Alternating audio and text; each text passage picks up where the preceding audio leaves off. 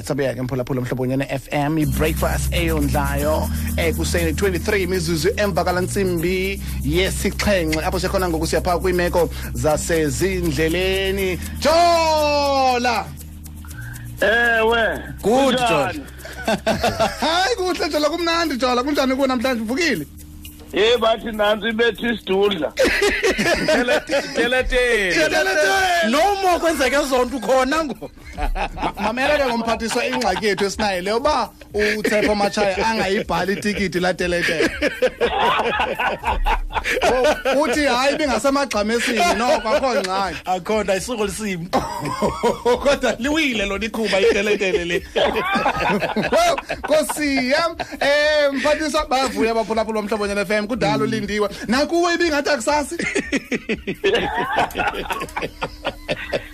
ibreakfast eyondlayo ekuseni be yona yodwa yona yodwa yona yodwa mphathiswa. Eh namhlanje mphathiswa kanandi ngosesikubambile futhi. Eh sesithi ngoba siyayazi uba uzawuxakeka namhlanje masesifumane lithuba ke siku-abuse. Eh na- namhlanje siyayazi uba uzawudibana nabantu ngabantu abanento nokwenza nezothutho. Mhlawumbi Yeah. mhlawumbi uzawusowufumana nethuba lokuba udandalazise iplani yakho ngesebe. Kunjalo ngoba kufuneka ndi ndifake isiqondiso sesaqala nje. Okay. Ukuthi sizawusebenza njani ngoba ubuninzi bezi entities ndiziphetheyo apha. Abanye babo ba-acting yi-hollywood nje kuhliwa kunyuka. Ndifuna ke ndiqale ndiphelise loo nto sijongane nomsebenzi lo efuneka siwenzile. Oku kuhla kunyukwa eh imali zingayibi roll over zibuyele emva. Mazispendwe ezimali senze le mandate sinikiweyo wolungisa nophucula impilo zabantu eh ngetransport. Okay hayi masibulele. So um unga- ungasithela chapha mhlawumbi uba ngoba nozodibana nabo namhlanje? Ndibana nabo bonke kuqala kwiprasa eh zonke ii-entities ezingaphansi kwam sunrun rtmc zonke. Emva koko after igovernment likrhutla ndizawukwazi ukuthi ndidibane nabo one by one. Okwangoku ukuthi nje sidibane sonke ndibanikezele nje indlela endifuna ukuthi sisebenze ngayo ukuya ngomthetho. Oh yeah. Ne-cooperative governance le yethu ukuthi sizawusebenza njani. Oh besizibuza ke apha ngoku besikuhleba ukuba eh ukusukela apha ke igama lakho ke ba mhlawumbi yintoni ekubetha ube novalo noba ivalwana nje ube nalo mani lingenamsebenzi ukube nalo lavalo Ukube nalo kube uvalo, ndiyayoyika nje le uvalo. irresponsibility wona novalo siyicinga le nto uba xa kuzo xa kudlala le nto ithi ezindleleni no ufikile mbali mhlawumbi akuzoba khona ntona nayevalo nayikhoyo apha kuwena siyazibuza nje.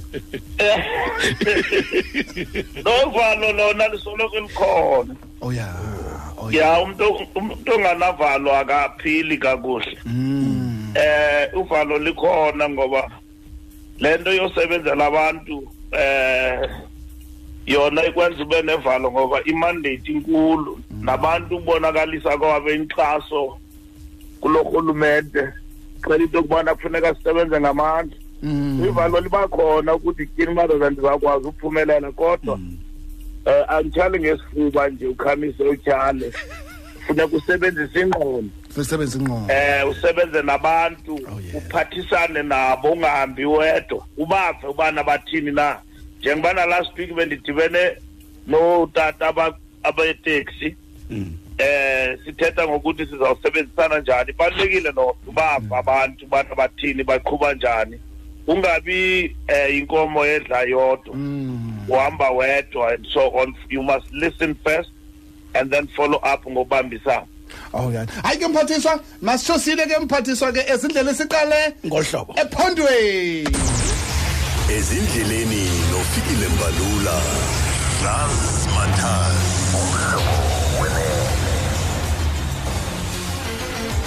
siqala ephondweni eastern cape r394 mbizana. Towards cockstad road closed due to protest action. R67 whitley c towards queenstown vehicle on fire. Egautini parktown m1 northbound accident. Four ways william nicole drive and monte boulevard KZN N2 Port Shepstone to Devon accident. Western Cape, Cape Town, N7 South accident near Fort Tracker Road.